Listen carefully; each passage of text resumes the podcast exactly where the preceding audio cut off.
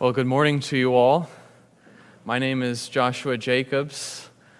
Um, I serve in France with Mission to the World, the mission agency of our um, church's denomination here, uh, the PCA.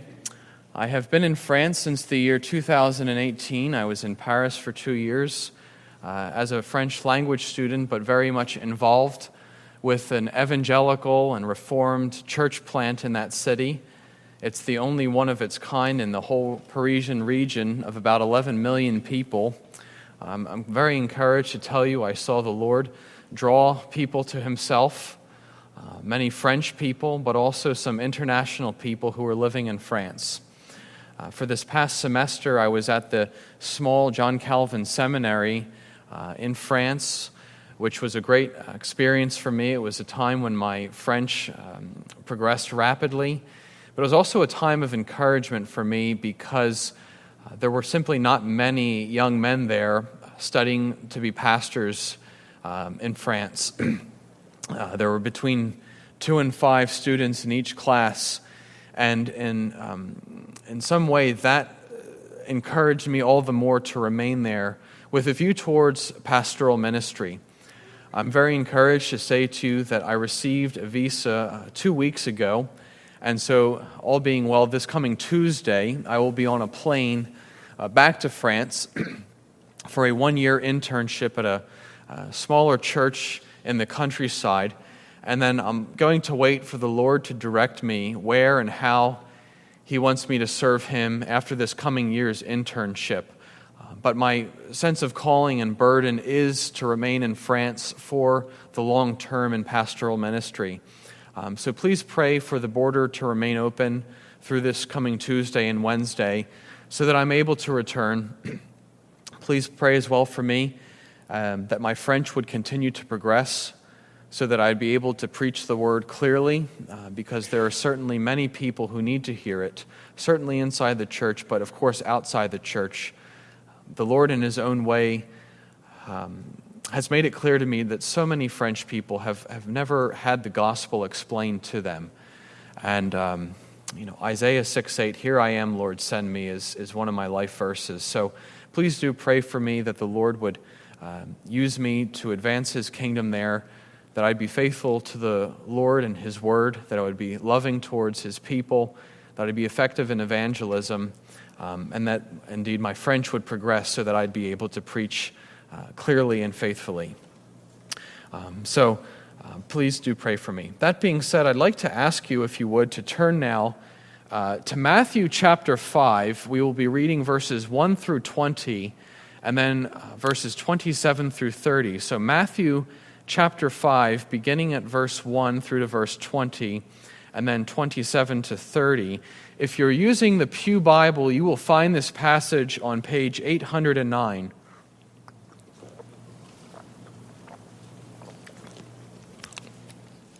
While you're turning there, let me say by way of introduction, we're here now on a rainy Sunday afternoon at the end of August, and in about two months' time from now, we as uh, Christians will be gathering and celebrating what we call the Reformation.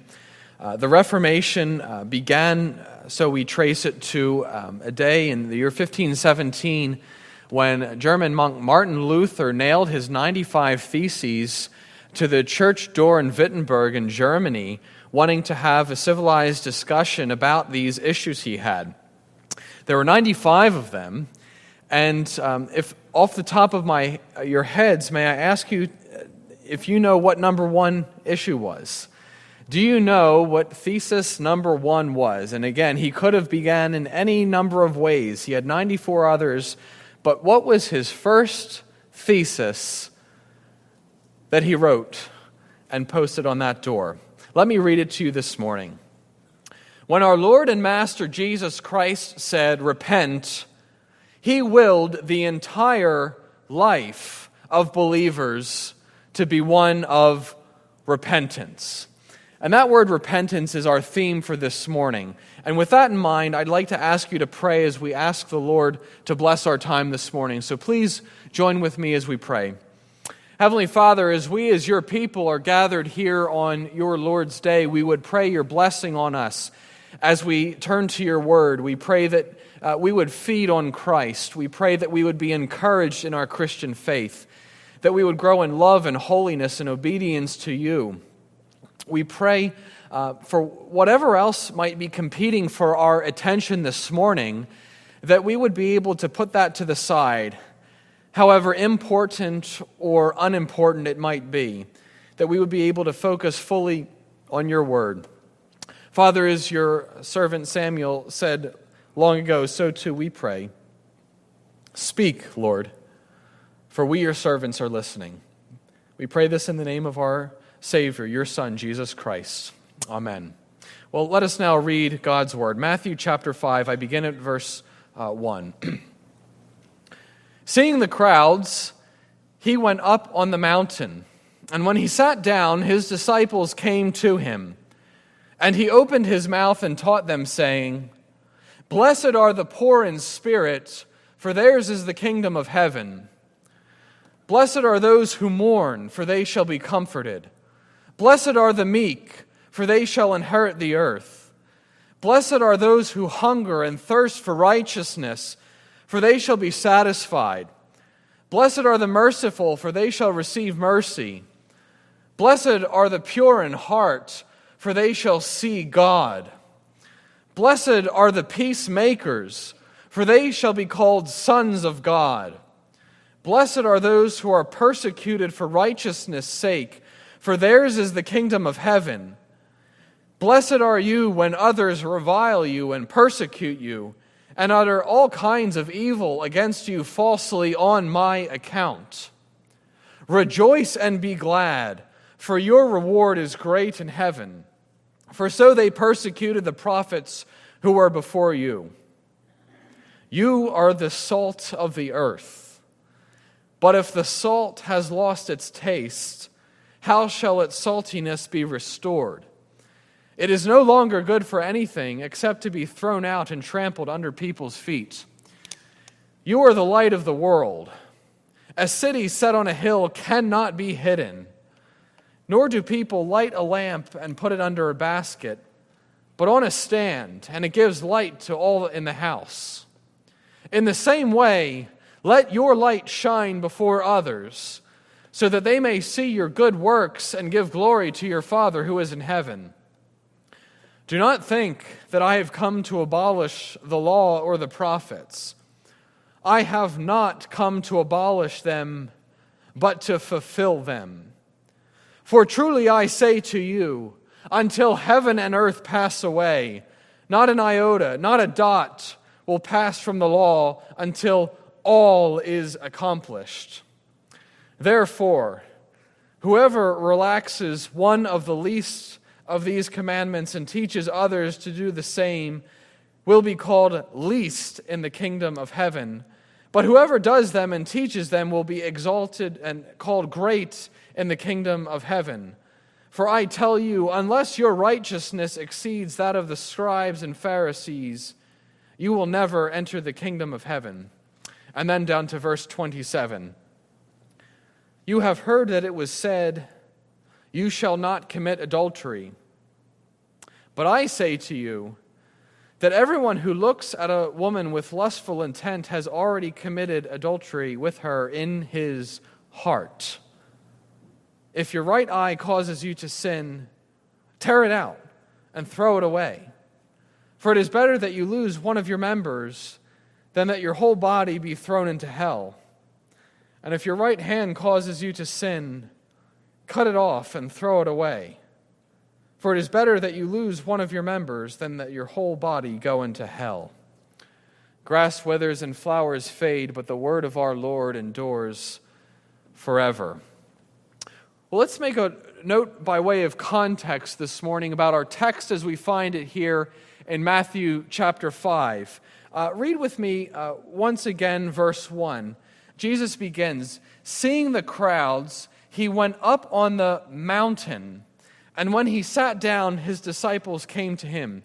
To you and me reading this text today, this might just seem like superficial information, but actually, there's something very significant going on here. Jesus is not the first to teach God's law from a mountain. If we go back uh, to the Old Testament times, you might remember one of the great figures of the Old Testament, Moses himself, went up to the mountain, to Mount Sinai, where he received God's law and then came down and taught it to the people. And Matthew, here writing our gospel, was from a, a Hebrew background, and he was likely writing to Hebrew people. And it, one of his projects was to emphasize and explain to them all that this Jesus Christ who's speaking here is the prophet uh, written about throughout all of the Old Testament, to whom all of the Old Testament points. This mountain of Jesus, where Jesus taught uh, the law, is a link for the people then back to Moses. But there's more to it than just that. I, there's a great verse here, Deuteronomy chapter 18, verse 15, written by Moses himself. Listen to what Moses himself writes here in Deuteronomy chapter 18, verse 15. The Lord your God will raise up for you a prophet like me from among you, from your brothers. It is to him you shall listen. The Jesus Christ that we meet here in Matthew chapter 5, teaching on the mountain, is the fulfillment of this prophet about whom Moses wrote in Deuteronomy chapter 18, verse 15. Why, why is this important? Why, why are we explaining this context this morning? Well, yes, it's interesting information. It helps us understand the text. But the question who is this Jesus and why should we listen to his teaching is explained for us in the context here. He is the one about whom Moses wrote, the one to whom the whole Old Testament points. He is God Himself come down to earth, and that is why we should listen to Him. And this is of very practical importance for us even today, because in just a moment we're going to discuss some, some challenging words of Jesus so the question is why should we listen and obey these words of Jesus? Part of the answer is from the context here. Because he is the prophet uh, all the Old Testament points to, he is God himself. So when it comes to us obeying his teaching, we need to remind himself just who it is that's calling us to live in obedience to these words. It's very practical for us today. And that brings us to our first main point this morning. The first point is this that in the Bible, in the Old Testament as well as in the New, the focus is on the heart. That in the Old Testament as well as in the New, the focus is on the heart. Read with me verse 3 once again. Verse 3, Jesus says, Blessed are the poor in spirit, for theirs is the kingdom of heaven in spirit, he's talking about the internal uh, core of our beings. It's not just a superficial poverty where we don't have lots of money in our bank account or in our wallets. No, he's talking about a poverty of spirit, a recognition of our need for God and his grace in our lives. That we do not on our own approach God in a place of merit, but no, we are a broken, needy people. And that's what Jesus has in mind here. I quote now from Martyn Lloyd-Jones, a great preacher of the 20th century. Listen to what he has to say about this verse 3 here. He writes, In spirit fixes the sense to those who, in their deepest consciousness, realize their entire need. This self emptying conviction in our deepest selves that before God we are void, we are empty of everything, lies at the foundation of all spiritual excellence according to the teaching of Scripture.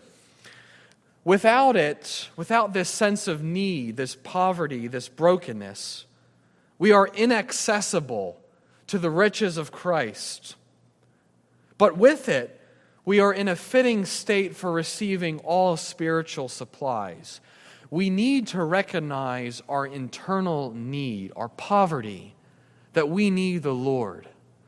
that we are a broken people, that our hearts are broken. We need the Lord and His grace in our lives. Read with me again, verse uh, 8 here, just a few verses later. Jesus says in verse 8, Blessed are the pure in heart, for they shall see God. You see that point there? That we need to recognize our heart's need, that we are a broken people. We need the Lord. I mentioned that this is a point from not just the New Testament here, but from all of the Old Testament. There's no shortage of passages in the Old Testament to which we could have turned to see this point, but I read uh, from Psalm chapter 51, which of course is David's great psalm of repentance. Listen to what David writes in Psalm 51, verse 17. The sacrifices of God are a broken spirit and a contrite heart. You see how the focus there is on our hearts. That we need to recognize our need for the Lord. That we approach Him as broken people who need His grace in our lives. Over the years, I've met some Chinese friends and I've met some Muslim friends. And interestingly, they've both said the same thing about their respective cultures. Perhaps you've heard people say this before. What they've told me about their respective cultures is this it's not what you do, it's what you get caught doing that's wrong. Have you ever heard that before? People talk that way. What, what you actually think, what you actually believe, and what, what you do when no one's watching, it's not important. What's important is, is what you are seen doing in front of others. It's that keeping up uh, the appearances. Have you heard that sort of thing? That is exactly the opposite of what we see in Scripture. What we see in Scripture in the Old Testament as well as in the New is that the focus is on our hearts, what we're believing, what we're thinking in our minds, the poverty, the purity of our thoughts and our desires. That is the focus of Scripture. So we see that in the Bible, the Old Testament as well as in the New, the focus is on the heart. And that brings us then to our second point, and this is really the focus of our time this morning. The second point, based on verses 27 through 30, that as we focus on our hearts, we must cut out the sin that we find as we focus on our hearts, we must cut out the sin that we find. Read with me once again verses 27, these, these challenging words from Jesus, starting at verse 27. You have heard that it was said, You shall not commit adultery. But I say to you that everyone who looks at a woman with lustful intent has already committed adultery with her in his heart. If your right eye causes you to sin, tear it out and throw it away. For it is better that you lose one of your members than that your whole body be thrown into hell. And if your right hand causes you to sin, cut it off and throw it away. For it is better that you lose one of your members than that your whole body go into hell. Let me say, um, that this commandment that we see here, this principle that we see here, that if we find sin in our hearts, we should cut it out and throw it away, it does not pertain only to lust. That's what's in view here in Matthew 5. But let me read to you words from Matthew chapter 18, a few chapters later. It's not necessary that you turn there in your Bibles if you don't wish to, but let me read from Matthew chapter 18, verses 7 through 9. Listen very closely to these words of Jesus. Woe to the world for temptations to sin. For it is necessary that temptations come, but woe to the one by whom the temptations come. And if your hand or your foot causes you to sin, cut it off and throw it away. It is better for you to enter life crippled or lame than with two hands or two feet to be thrown into the eternal fire. And if your eye causes you to sin, tear it out and throw it away. For it is better for you to enter life with one eye than with two eyes to be thrown into the hell of fire. Notice what Jesus said there. In Matthew chapter 18, he includes hands and feet. In, in Matthew chapter 5, our themed passage for this morning, he talks about eyes, but notice what he's saying there. This is not just a matter of lust with the eyes, no. This is a principle we see that if something in our lives is causing us to sin, we are to cut it out of our lives and get rid of it. Let me state the simplicity for us. Let's not make things more complicated than they need to be. This is a simple commandment from Jesus. If something, anything in our lives is causing us to sin, we are to get rid of it. That's the point of this text of Scripture here. Uh, we're talking about lust, and of course, with the internet, there's an unlimited amount of ways to uh, be caught up in lust. Um, thinking uh, as well of, of something like Facebook.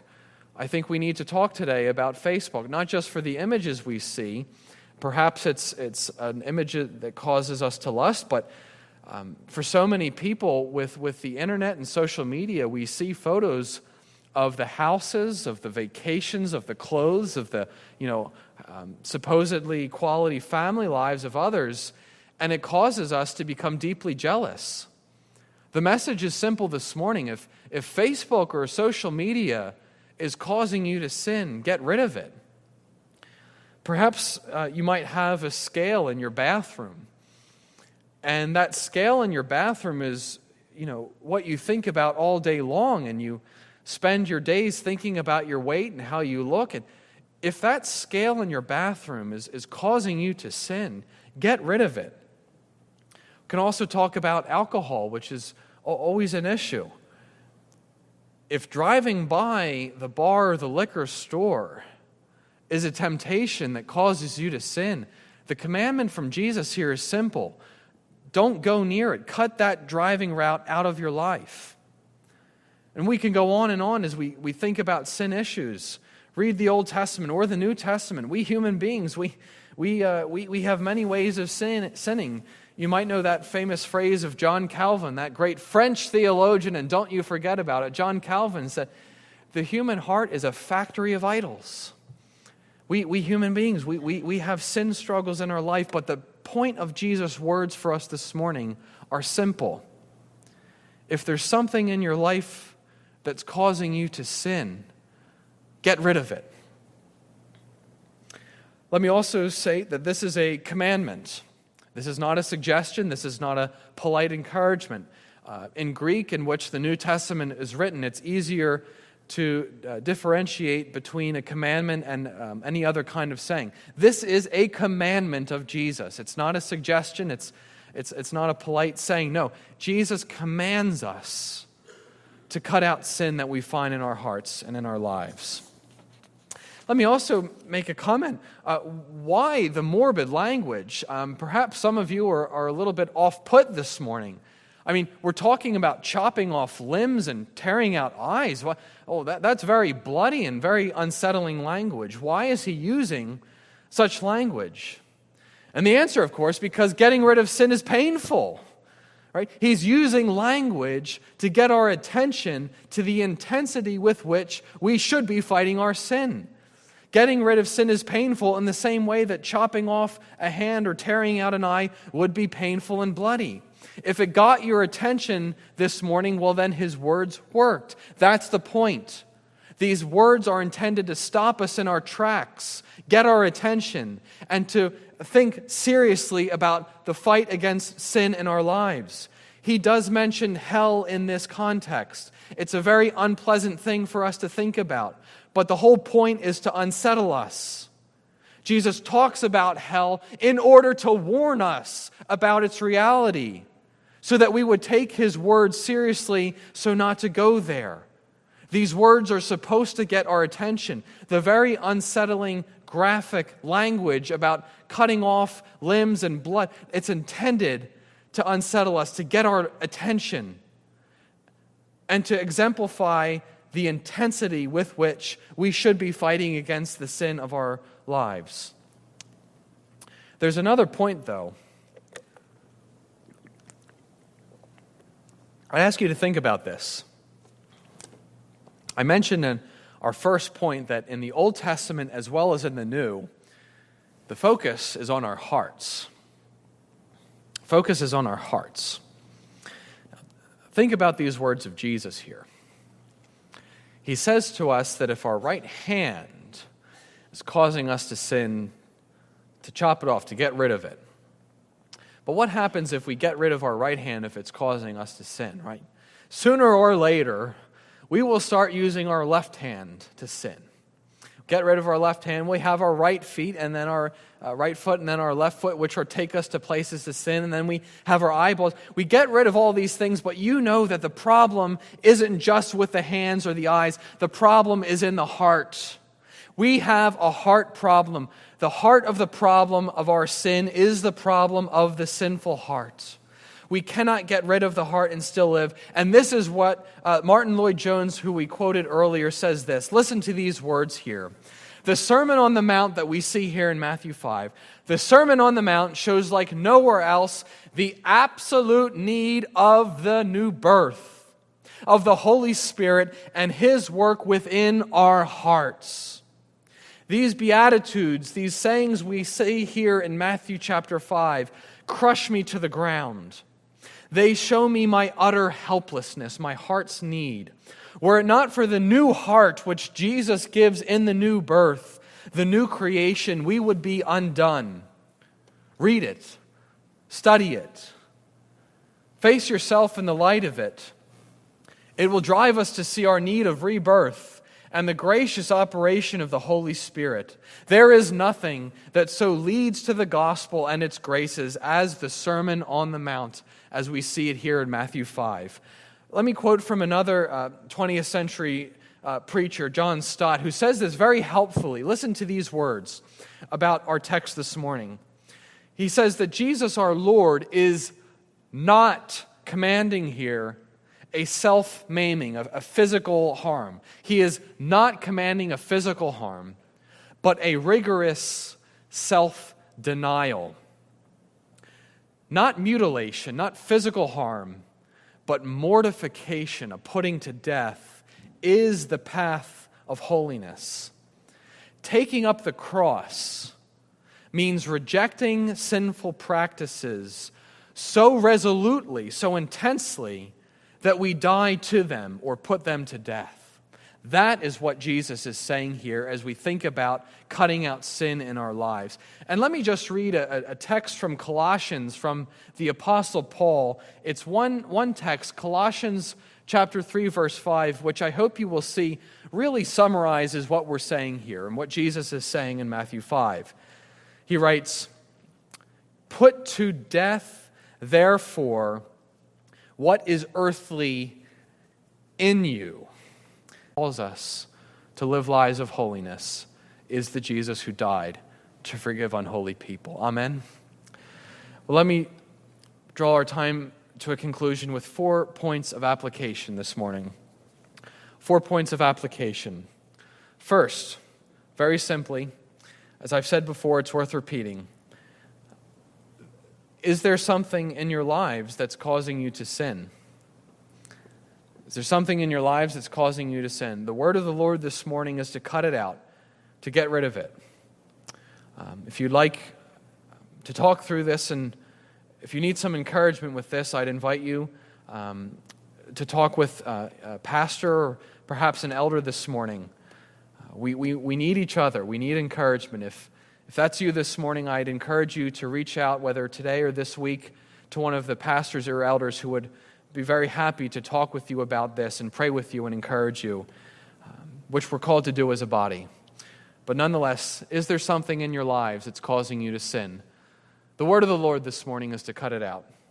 The second point, um, verses 27 through 30 of Matthew 5, which we looked at, um, do concern lust, which is a, major issue we face today with the internet and television and different uh, media resources let me mention that um, not too far from here is Harvest USA, uh, which is a ministry that seeks to minister and encourage people um, who, who are fighting against sinful um, issues, but also with gender and identity.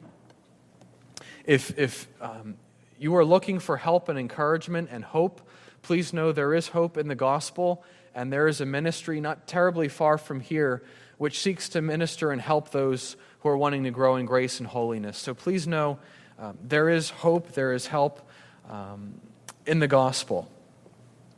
Let me also say, uh, third application this morning. I mentioned at the beginning uh, that quote from Martin Luther, that first thesis he, mailed, thesis he nailed to the door in Wittenberg. Um, that first thesis was repent. Uh, Christ willed the entire life of believers to be one of repentance. By way of application, let, let me encourage all of us as Christians to make repentance part of our daily praying. Let us make repentance part of our daily prayers. Live lives of repentance.